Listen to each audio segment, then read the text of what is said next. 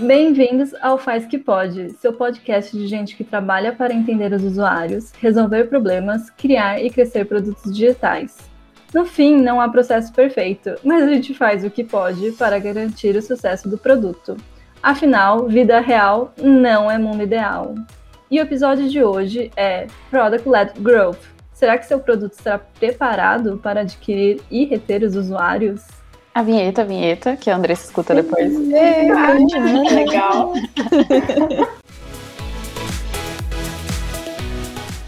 Oi, pessoal, aqui é a Lígia e eu trago uma frase hoje da Cassi, que trabalha na Vtex. Eu escutei em uma aula da PM3. PM3 paga nós, que a gente está esperando patrocínio. Opa! Ela falou o seguinte: conheça a mágica, conheça o cliente e conecte os dois. E aí o finalzinho é por minha conta. Quando você fizer essa mágica aí acontecer, você vai converter pessoas para o seu produto. Oi, gente, aqui é Rê. Como que vocês estão? A minha frase de hoje é: Você sabe quanto tempo leva para o seu usuário entender o valor do seu produto? Você está pronto para Product Led Growth? Gente, nem sei o que dizer depois dessa frase da Renata, entendeu? é, total. Oi, gente, aqui é a Mabi. E eu sou do time que acredita que retenção é tão importante quanto aquisição, tá? É isso. Oi, gente, eu sou a Andy Bom, minha frase é: se apaixone pelo problema e não pela solução. Ai, maravilhosa! Palma, maravilhosa! Bom, como dito antes da vinheta, o episódio de hoje é sobre Product Led Growth. Será que seu produto está preparado para adquirir e reter clientes? Bom, para facilitar, algumas vezes vocês vão escutar a gente falar PLG ao invés da palavra inteira, tá? Então essa sigla poderia muito bem significar produto legal ganha. No caso, ganha usuários. Só que, né, daí teria que ser PLGU. Mas tá tudo bem. a gente leva como Product Led Growth mesmo, que é essa estratégia que vem ganhando principalmente o mercado SaaS de produtos B2B. E para falar sobre o tema, que a gente pode trazer B2C também, porque no caso eu preciso. Bom, e para falar sobre o tema, a gente convidou a Andressa Siegel, Product Design Lead na Olist. Andressa, se quiser, é. Andy, né? Que a gente escutou Andy. Isso, eu gostei de Andy. Hoje estamos, né? PLG, Andy, só nas siglas, Só nas siglas. as coisas, sim. Andressa, se você quiser se apresentar e falar para o pessoal um pouco sobre você, sobre a sua história profissional, se quiser, fica à vontade. Boa. Então, primeiro, queria agradecer o convite. Achei muito incrível que é um podcast de mulheres. Então, me sinto honrada em estar aqui. Deixa eu me apresentar, então. Eu sou a Andy, né? Como a gente comentou, eu sou aqui de Curitiba.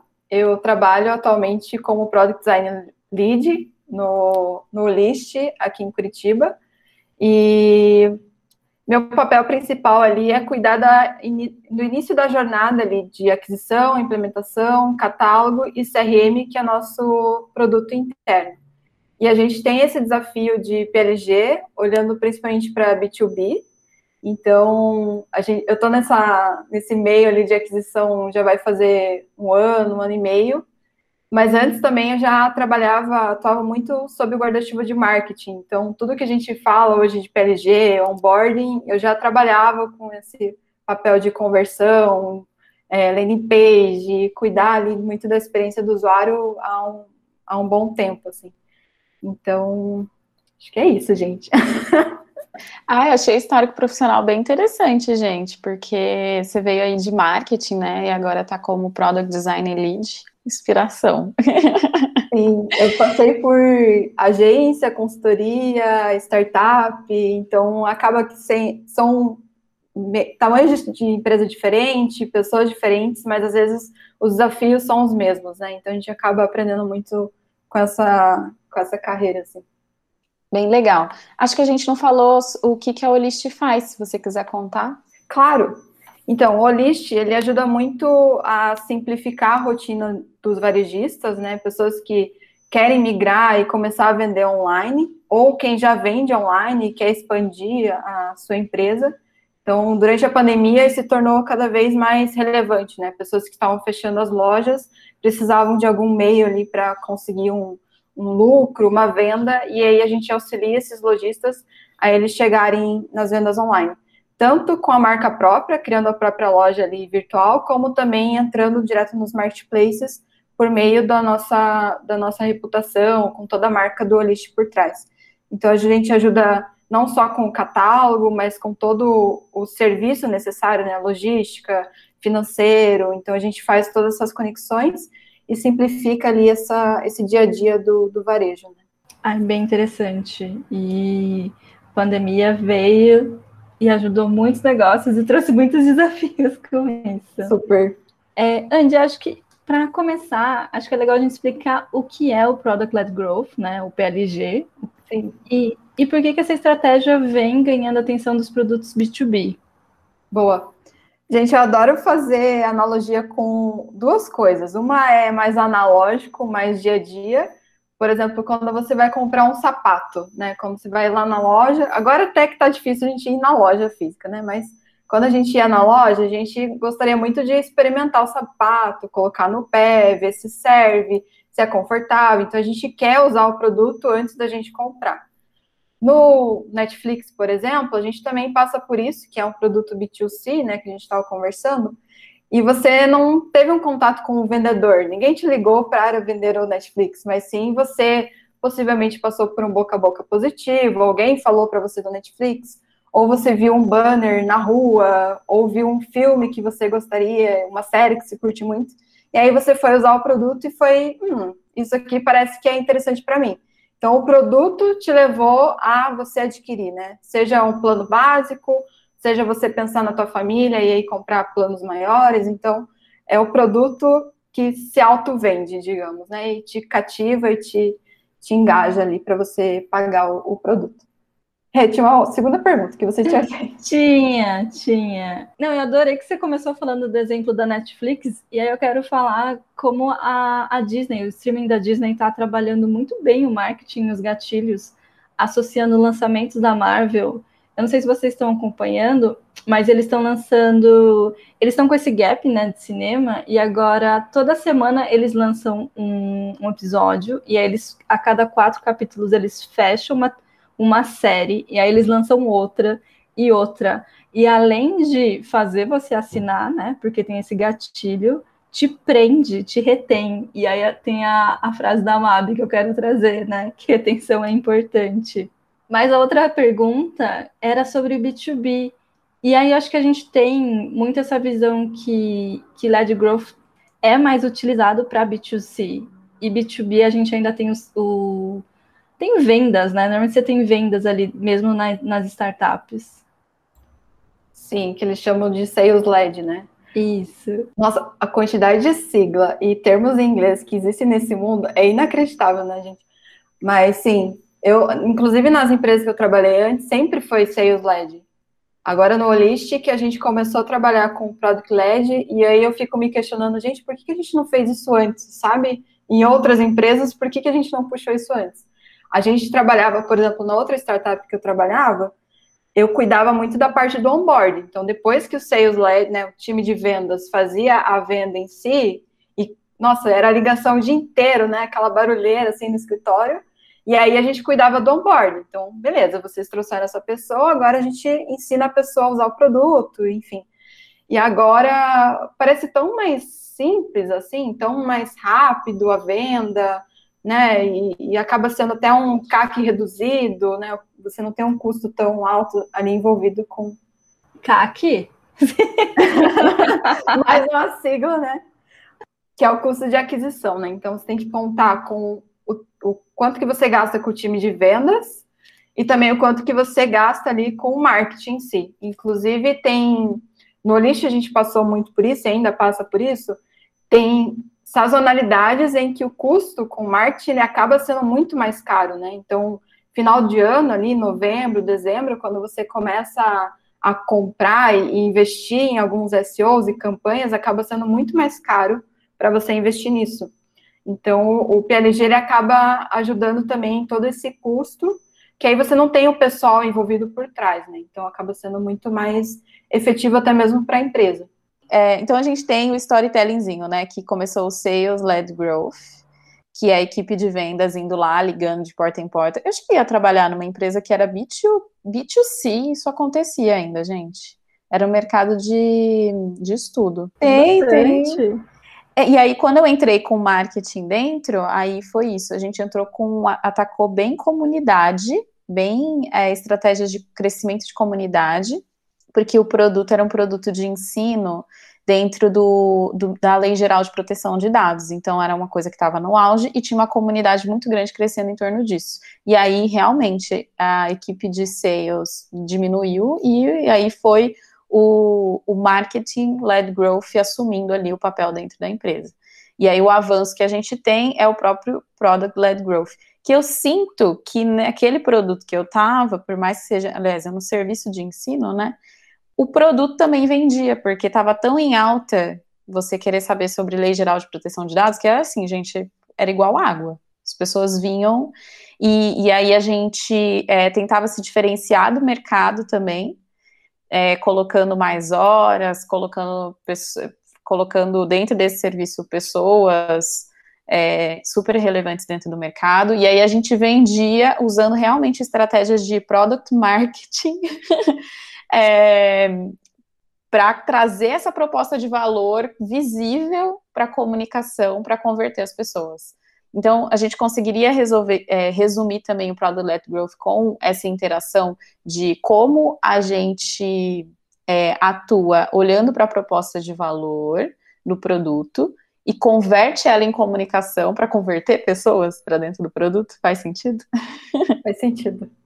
E até uma coisa que é legal pontuar é que existe o híbrido também. E no Olist a gente está experimentando o híbrido. E quando a gente começou com o PLG no início do ano passado, quando a gente montou esse time, que a gente chamou erroneamente de self-service, eu digo erroneamente porque aí todo time, todos os outros times acharam que a gente ia cuidar de ponta a ponta e deixar o produto self-service.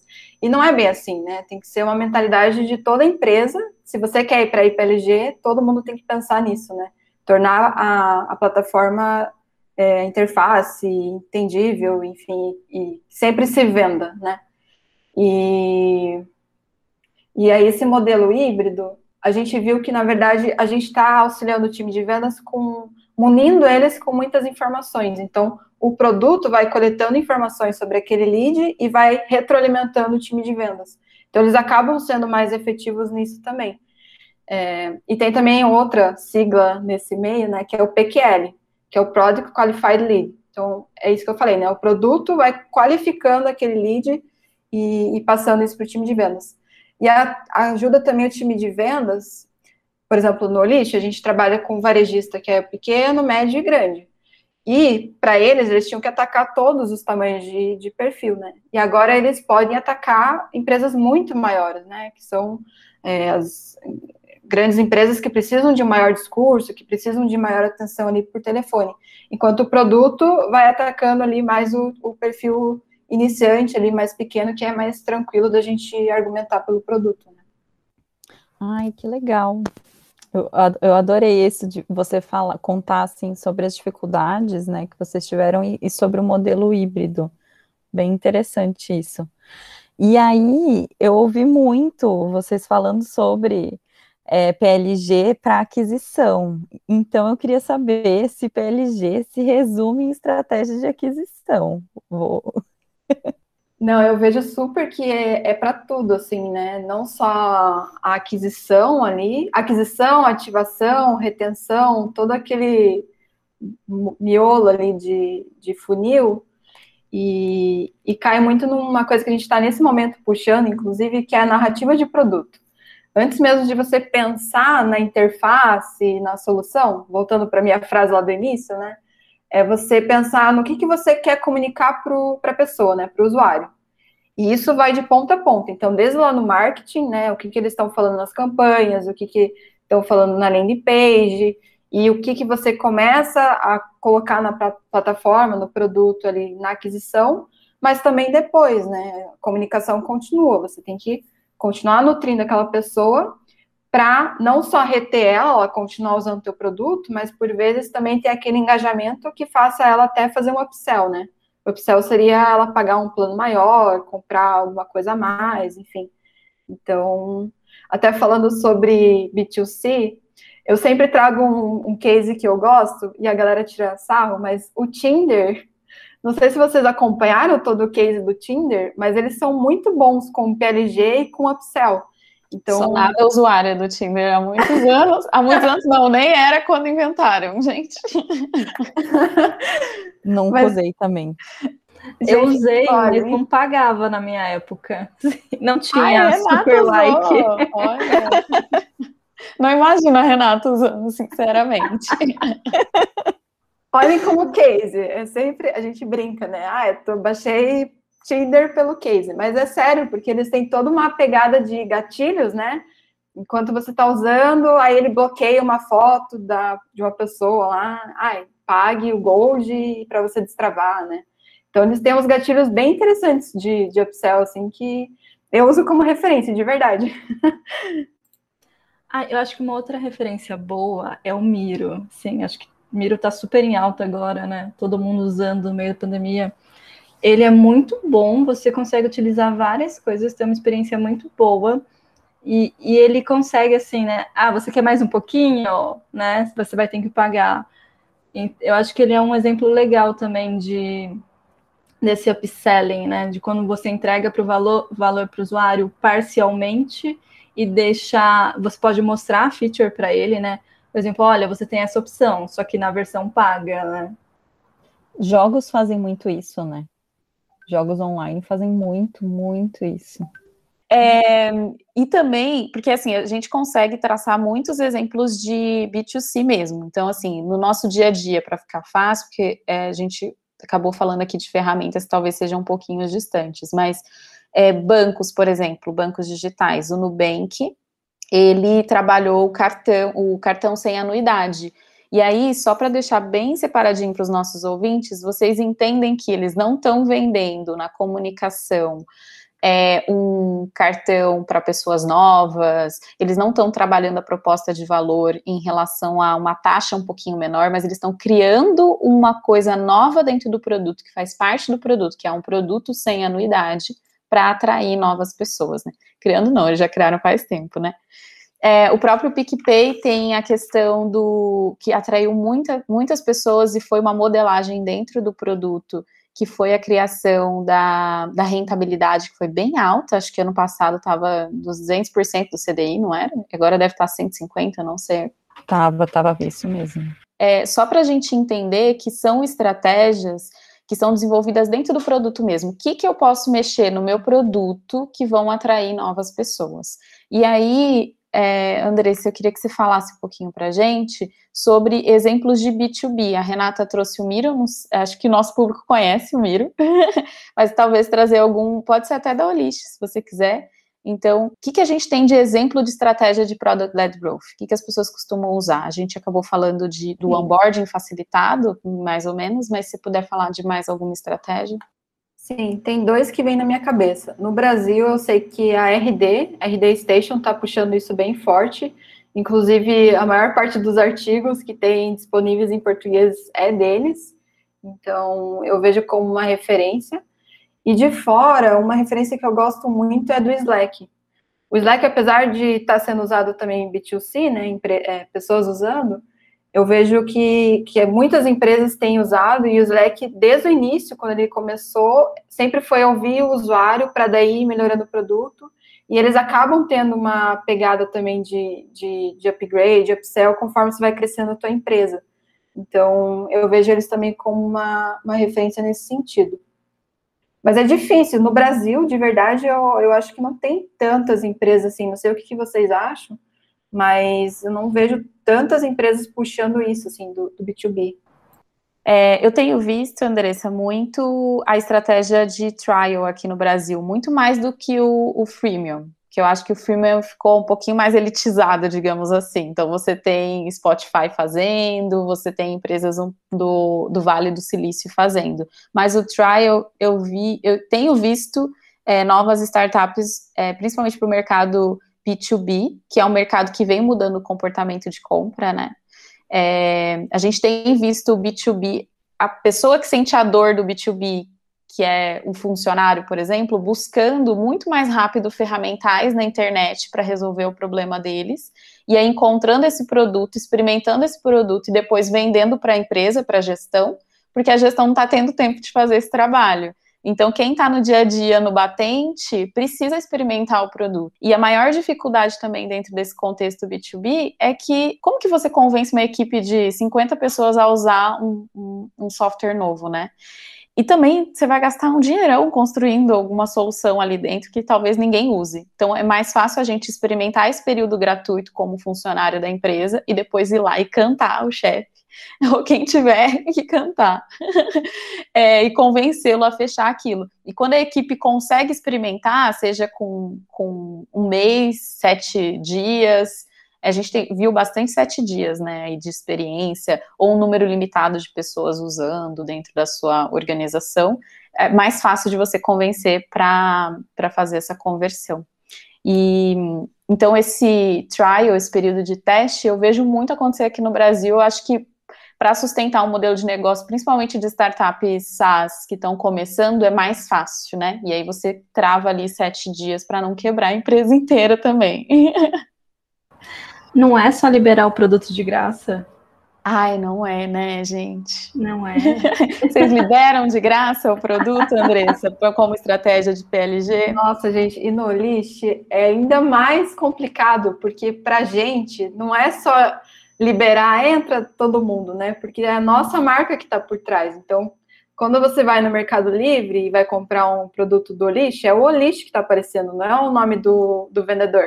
Então, a gente não pode deixar que qualquer pessoa entre. Por isso que é tão importante a gente ter essa qualificação ali de início, para a gente também ter um controle maior de quem está representando, a ou melhor, o que a nossa marca está representando, né? Até para garantir qualidade ali para o consumidor final e tudo mais. Então, para a gente, claro, na pandemia ano passado, a gente, acho que lá por abril, a gente zerou o custo de adesão. Então, poderia entrar gratuito você só teria que pagar a parte de comissão e a mensalidade. Mas foi até engraçado, porque nesse momento, quando a gente liberou, parecia aquela, aquela cena daquele filme World War Z, de, de zumbi, que aí os zumbis começam a escalar o muro, assim, e aí a, os times que vinham depois da aquisição ficaram, meu Deus, vocês estão liberando a porteira, vai entrar um monte de gente, como é que a gente vai dar conta de tudo isso, de atendimento, arquitetura? Então, a galera ficou desesperada. E aí a gente viu que não, não é bem assim, né? Tem que ter um mínimo do controle ali no início. Então, para a gente, o freemium não é tão freemium assim, né? A gente tem que ter um cuidado. O que a gente está testando agora, indo aos pouquinhos, é no aplicativo, a gente tem aplicativo e tem desktop. No aplicativo, a gente vai começar a testar trial para ver qual, como é que vai ser a adesão, deixar a pessoa testar pelo menos um cadastro de produto e tal, mas ainda assim não publicar nos marketplaces, né? A gente só quer que a pessoa experimente. Mas o que a gente viu também quando a gente zerou o custo de adesão é que entrou muitas pessoas falando: ah, eu só quero testar, quero experimentar, e não tinham tanto engajamento, tanta não usavam tanto tempo ali o produto, sabe? Não tinham tanto interesse assim. Então, criavam a conta e depois sumiam. E o que a gente quer é realmente lojistas que realmente querem é, investir tempo ali com o list, né? Nossa, isso que você falou é muito interessante. Que é isso, não basta você querer colocar pessoas gratuitamente dentro do produto, né? Nossa, tem muito, muito prato para segurar ali, gente eu lembrei, eu ia perguntar da D2P, que é uma startup que está no Cubo, e eles têm uma estratégia de aquisição bem ousada até. Eles têm uma solução que traz um diagnóstico para as empresas é, de operação de comércio exterior. Então, eles rodam o diagnóstico para a empresa, e esse rodar o diagnóstico a primeira vez é gratuito.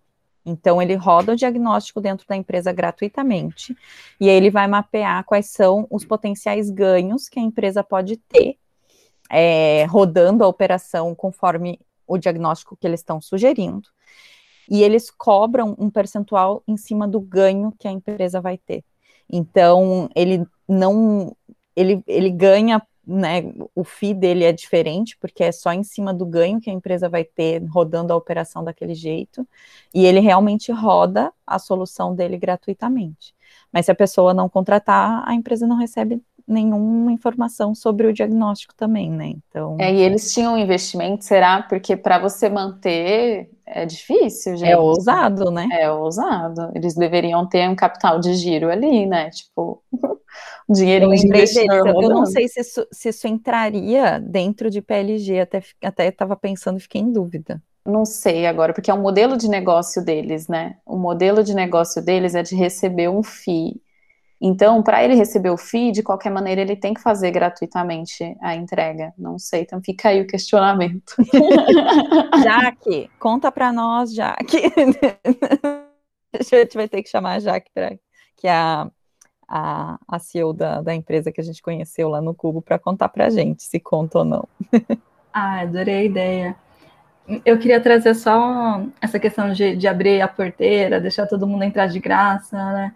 No livro Lean Startup, ele comenta que se você, às vezes isso é um, pode ser um problema, porque se você não coloca valor nessa primeira interação com o seu produto, você não consegue entender quem realmente tem o problema e conseguir explorar isso.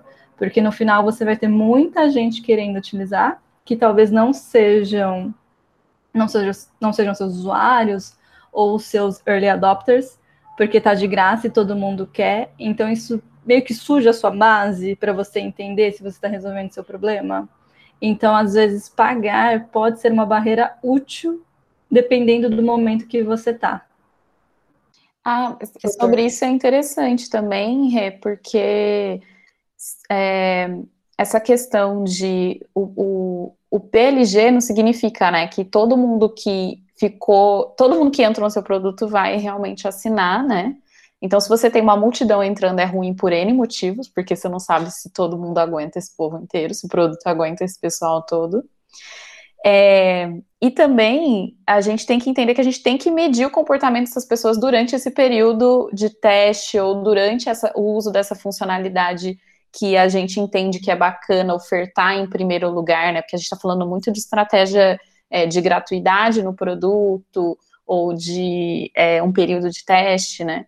Então, não significa que você vai co colocar a pessoa lá, a pessoa converteu, você vai colocar a nota 10 nessa pessoa, ela vai converter no meu produto. Não, a gente tem que acompanhar os dados dela para entender realmente se são pessoas qualificadas. Porque eu acho que nesse funil, principalmente por ser um período de teste, eu, pelo menos, gente, antes de testar o Miro, eu testei N ferramentas, assim, então o meu e-mail ficou lá como é, lead, lead, de várias empresas. É, e eu acho que esse ponto é bem bom, porque até a Andressa tem no, no artigo que a gente leu, é, falando né, que os problemas escalam junto com o aumento dos clientes, né? E eu acho que é exatamente esse ponto que, que a Rê trouxe.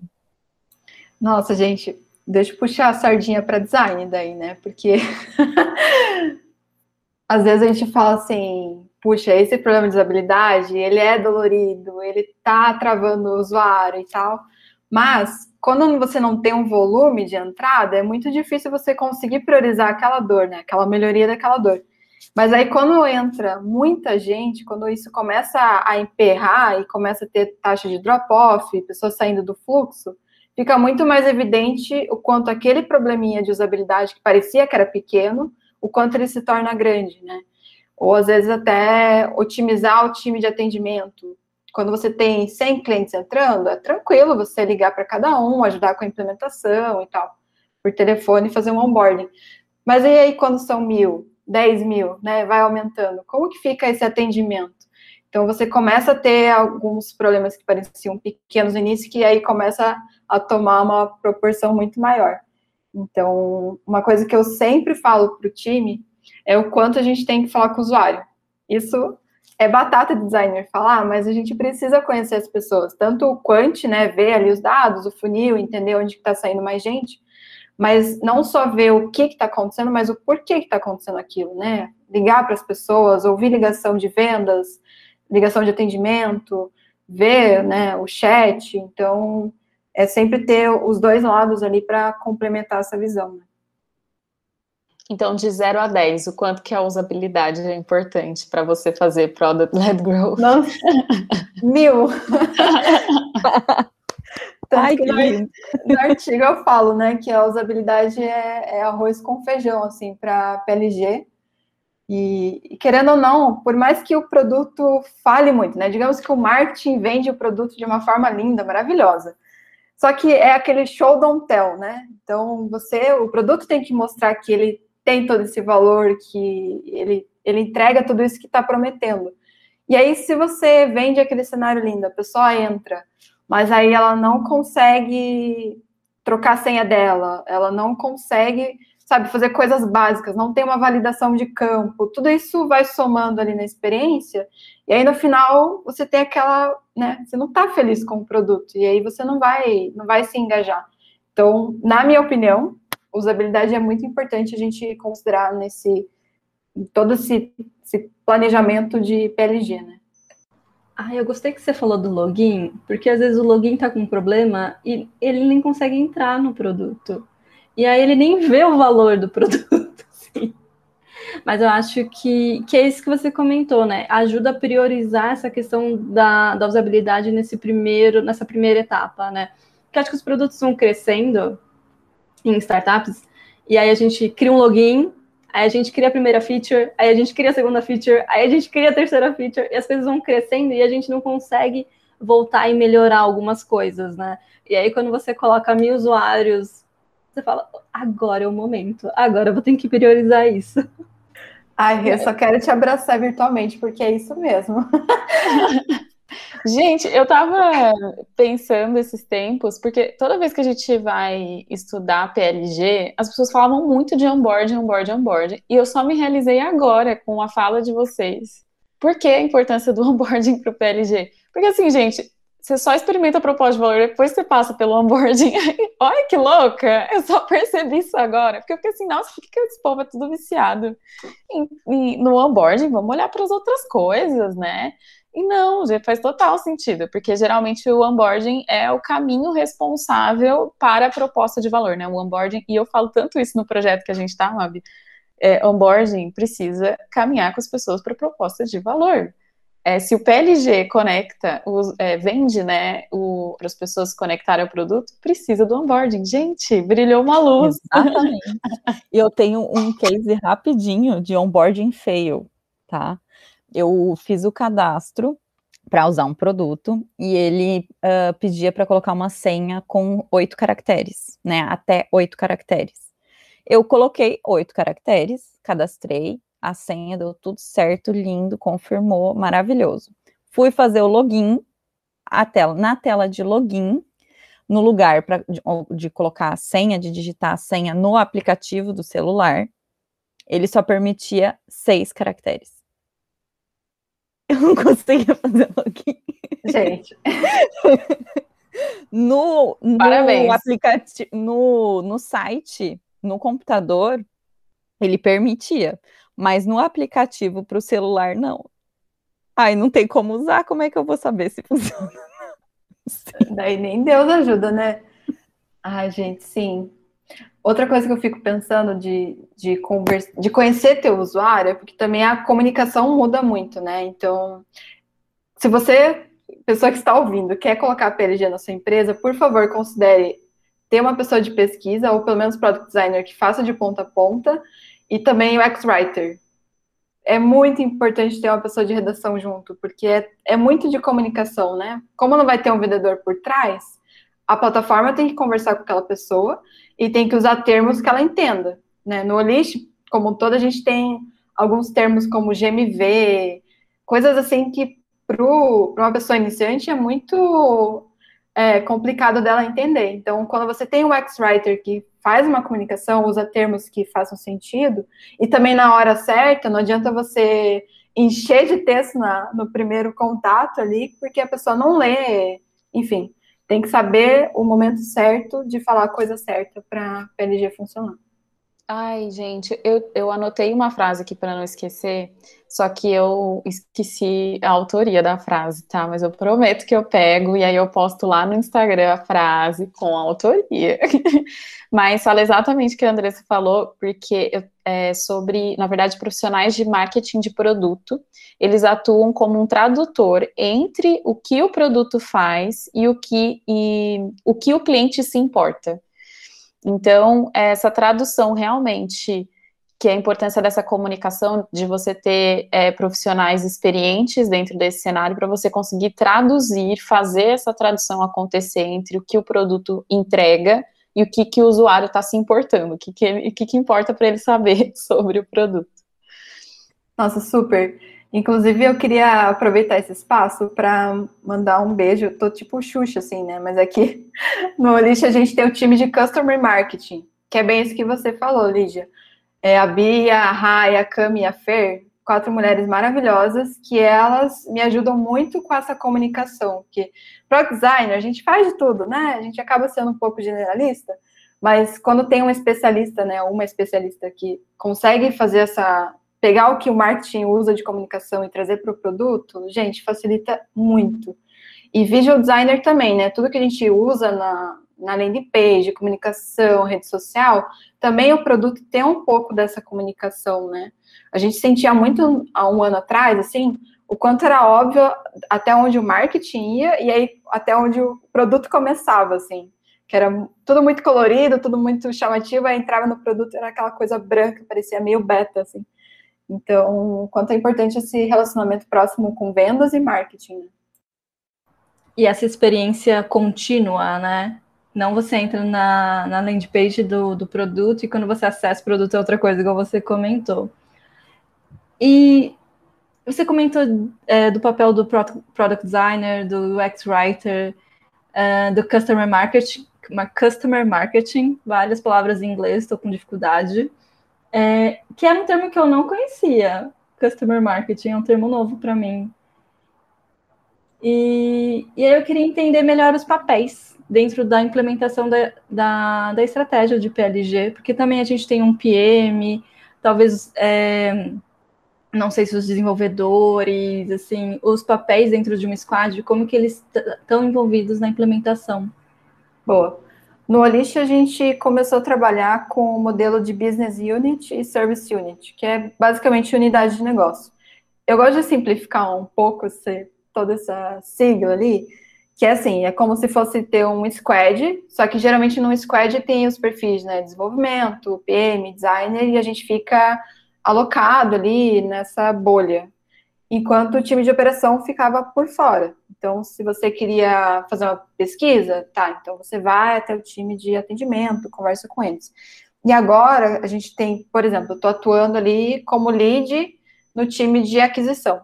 A aquisição está total conectado com vendas, com o que, que eles falam de discurso de vendas, com precificação, que, inclusive precificação é bem importante para PLG, e também estou junto com o marketing, né? Então agora a gente é uma unidade só de negócio, não é só squad isolado.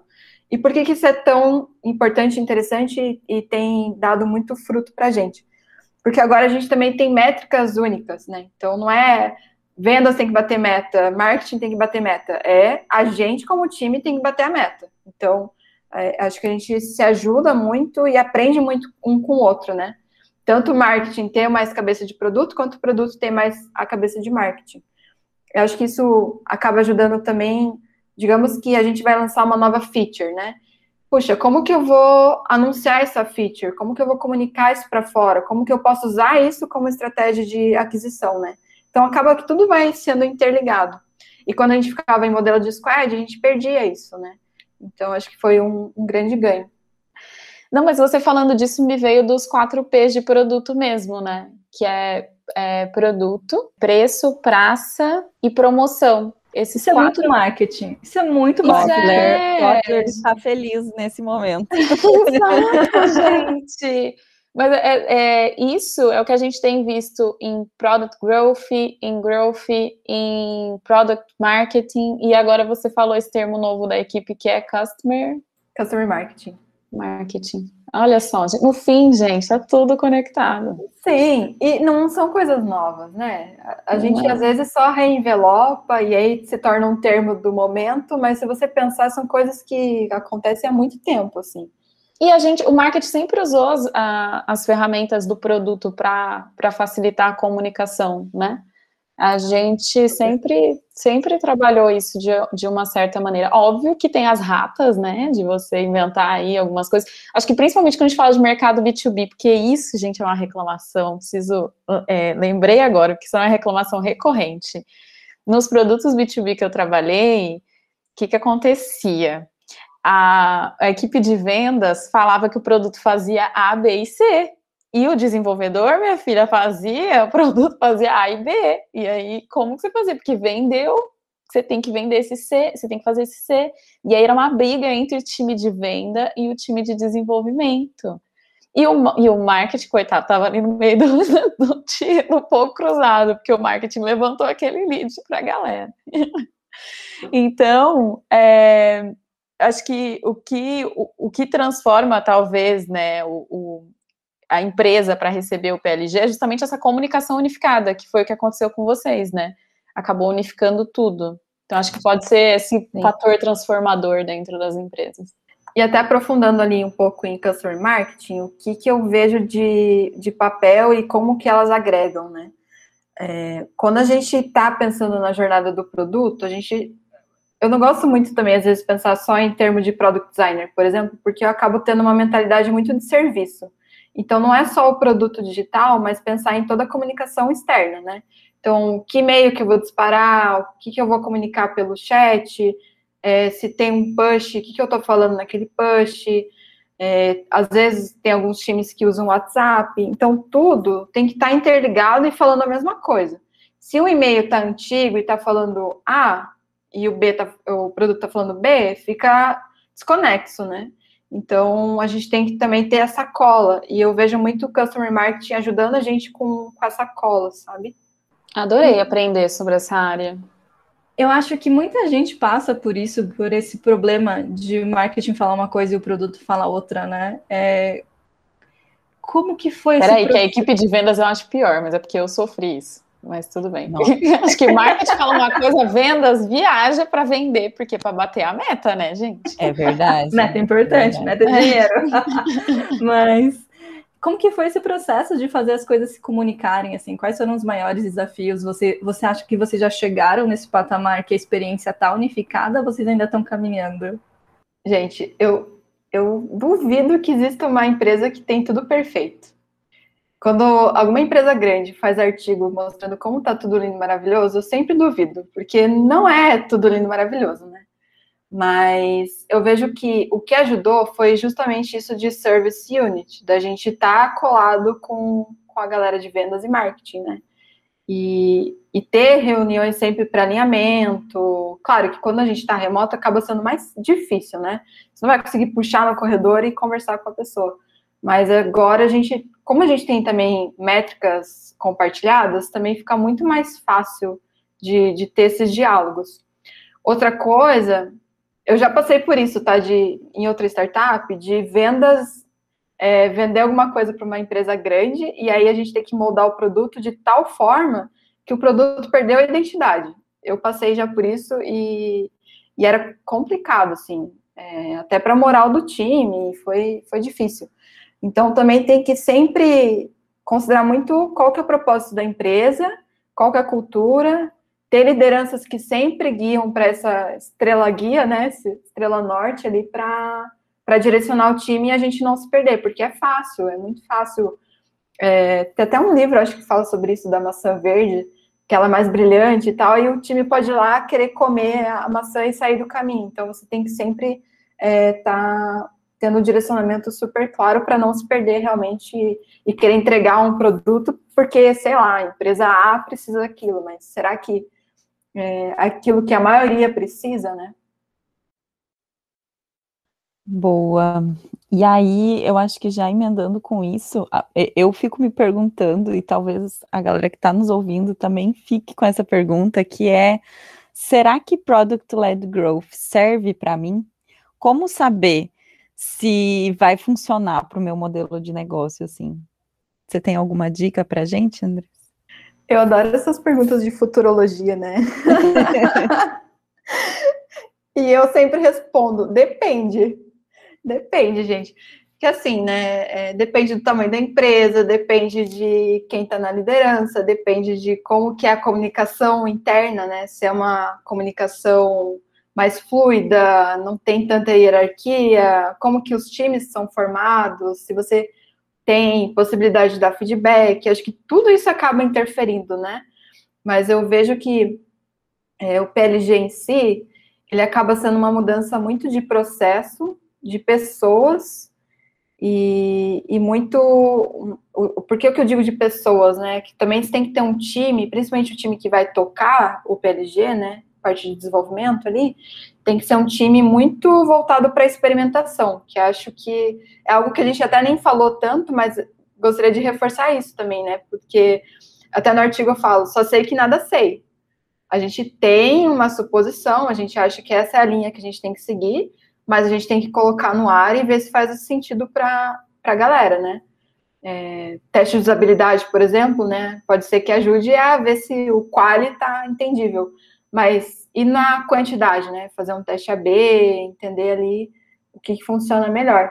Então tem que ser um time que queira sempre estar tá, faca na caveira, como se diz, e sempre estar tá puxando e querer testar e ter uma ideia e já colocar a mão na massa, por mais que não esteja lindo, maravilhoso, né? Mas você colocar no ar logo e ver qual que vai ser a reação ali do, do, do usuário.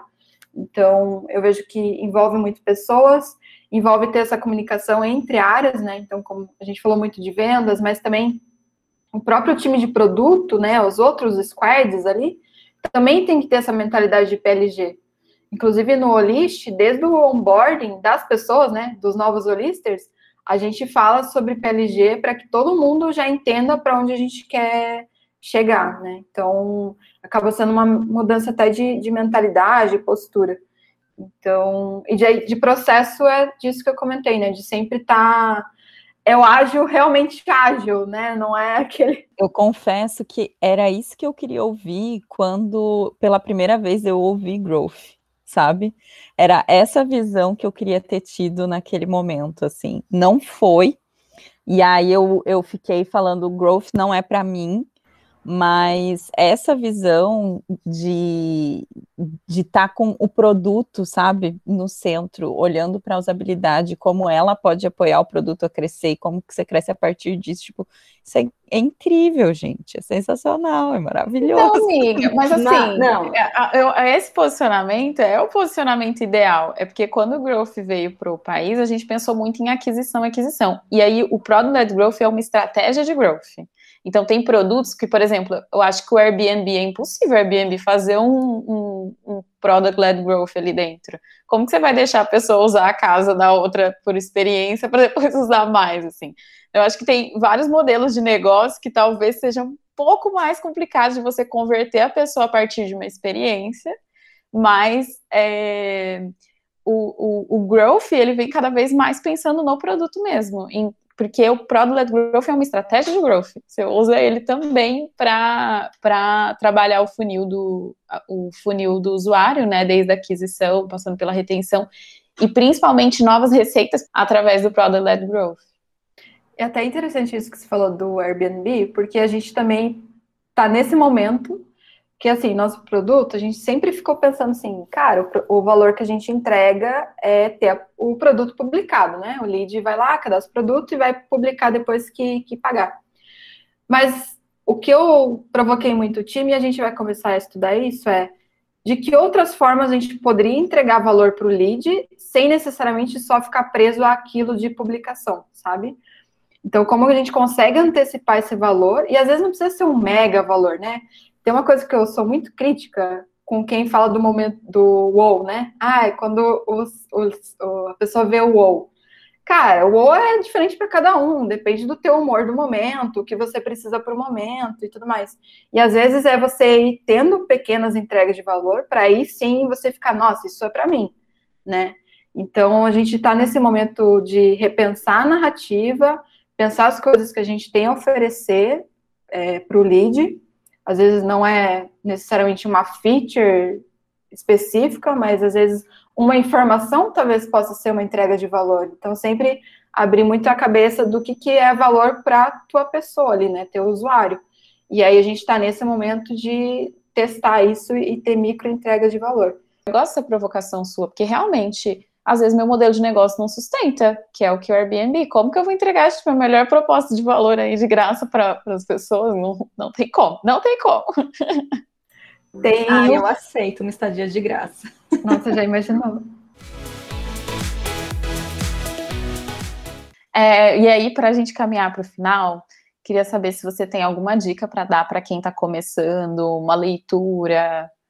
É, a gente falou de dois artigos seus, né? A usabilidade arroz com feijão, como essência de Product-led Growth, e o que aprendi nos meus cinco meses de Product-led Growth. Tem mais alguma coisinha? Tem, inclusive, o, o artigo parte 2, que nos cinco primeiros meses eu escrevi o artigo, depois de um ano eu escrevi outro artigo com novos aprendizados, e possivelmente vou escrever a parte 3, porque a gente está escalando muito o time, então a cada seis meses tem um grande aprendizado ali. Para mim, uma leitura que eu recomendo, que para mim é bíblia assim, de, de PLG, é o livro que se chama Product Led Growth, que é do Wes Bush. Foi o que eu li em março do ano passado e eu reli agora e ele é completinho, assim. Ele é fenomenal, recomendo super.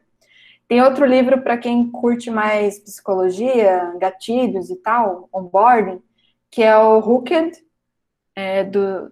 Ah, é maravilhoso, né, gente? Eu, eu amo esse livro. É muito bom. Esse... Mas, ah, eu acho maravilhoso que ele tem o site Near and Far. Ai, gente, não, que o site pessoa. é muito bom. Não, a primeira coisa que eu reparei no livro foi que isso é muito legal, gente. Se forem escrever um livro, pessoas, por favor, façam um blog para evoluir o assunto, porque daí você não precisa se dar o trabalho de fazer um novo livro, olha só. O Paulo Caroli faz isso, né? Muito bem, inclusive. Paulo, Sim. se você ouvir a gente, quiser vir aqui, também tá super convidado. Ai, me chame, gente. Tenho nem roupa para isso. Outro livro que eu curto pra caramba, mas aí entrando em canais de aquisição, que daí é outro papo, né? Mas o Traction. É, também, cada capítulo eles falam de um canal de aquisição e eu acho. Acaba conciliando, né? Com o PLG. Então é outro que eu recomendo. E aí no Medium, tem muita coisa em inglês eu acho que em português é mais o RD mesmo que tem puxado mais artigos sobre isso. Não, outro que eu lembrei também é do User On Board, que é um site do Samuel. Eu falo como se fosse meu amigo, né? Conhecido. É, mas ele fala há 10 anos sobre user, user onboarding, assim, e, e é também recomendo para não só designers, mas PMs também entenderem mais a fundo como que funciona o onboarding, como isso pode ser uma estratégia de PLG também. Então, chegou o nosso momento final. É, Andressa, a gente está nessa segunda temporada, ela tem um tema, e o tema é mito ou verdade. Então, essa temporada, a gente, a última pergunta que a gente faz para o nosso convidado é pedir para contar um mito ou uma verdade dentro desse contexto seu, né? Então, é, esse contexto de produto sendo alavanca para conquista e retenção do cliente. Se você quiser encerrar aqui contando um mito, algo que você escutou e que na prática não foi bem assim, é, ou algo que é verdade e deve ir para o nosso livro inexistente, a Bíblia do Faz o que Pode, também fique à vontade para compartilhar aqui com a gente. Ai, adorei um mito, para mim, um mito é achar que tem uma fórmula pronta para PLG. Então, você fazer muito benchmark e falar, olha só como a empresa A está fazendo, vamos fazer igual, não vai funcionar. Você tem que considerar teu contexto, fazer os testes igual eu comentei, e aí entender se faz sentido para o teu público. Para mim, esse é o maior mito, né? Achar que se tivesse fórmula pronta, gente, teria muito unicórnio no Brasil, convenhamos, né? Só pegar a fórmula e replicar. Agora, uma verdade é que é um desafio puxar PLG, isso é uma grande verdade. Mas para quem gosta desse desafio de estar tá constantemente aprendendo e puxando, experimentando e saindo da zona de conforto, PLG, aquisição, é, vai ser muito gostoso, assim, para crescimento profissional. Eu, eu me sinto realizada de verdade em trabalhar com esse início de jornada. Eu acho que é, cresci muito nesses anos é, trabalhando com isso. Então, para mim, isso é uma verdade. É um desafio, mas é um desafio gostoso para quem curte. É tão gostoso só ouvir falar alguém que, tipo, que gosta, do que faz. Do que tá fazendo. É, eu também. Nossa, que... será que eu falo assim do que eu faço, gente? Tá eu fiquei. Sei. será Ai, que a gente é assim também? A gente gosta, a gente está aqui gosta. 8 horas da gosta. noite gravando, falando sobre produto hoje. É verdade. Agora a gente tem vaga. Ó, Ai, olha! Quer fazer merchan? Ai, eu quero, merchan. gente. Posso? pode. É, Aí você faz o que pode. Boa, boa. Adorei. Então, André, vocês têm algum recadinho final para o pessoal? Bom, o primeiro recadinho é o Jabá. O Olist está com vagas, com muitas vagas. A gente vai Aê! crescer muito esse ano e nos próximos. Então, por favor, se inscrevam. Temos vagas para vendas, temos vagas para marketing, vagas para produto, designer, desenvolvimento, todas as áreas possíveis e imagináveis a gente tem vaga. É só acessar o GUP do Olist. E acho que eu queria muito agradecer de novo é, o convite de vocês, me senti de novo muito honrada de falar com mulheres sobre PLG e ainda sendo designer falando sobre isso. Confesso que eu tive muita dificuldade em achar pessoas para conversar e trocar figurinha, principalmente em design, então estou muito feliz com esse momento. E acho que é isso. E obrigada também aos ouvintes, né, pelo por estar ouvindo a gente até agora. Então, maravilhosos vocês todos. Gente, hoje falamos sobre Product-Led Growth, Sale- Sales-Led, Triumph, Freemium, Upsell, Customer Marketing, várias coisas novas e diferentes. Espero que vocês tenham gostado. E se você conhece alguém que se interessa, compartilha com os amiguinhos. E não esquece de acompanhar a gente no Instagram, que é arroba faz o que pode, e também no LinkedIn. Para quem quiser conhecer mais os participantes, todas as redes sociais estarão na descrição desse podcast. Valeu, beijos, obrigada! Beijo! Valeu, gente. E aí?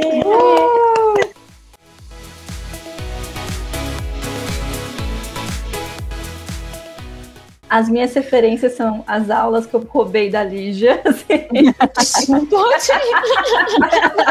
Corta.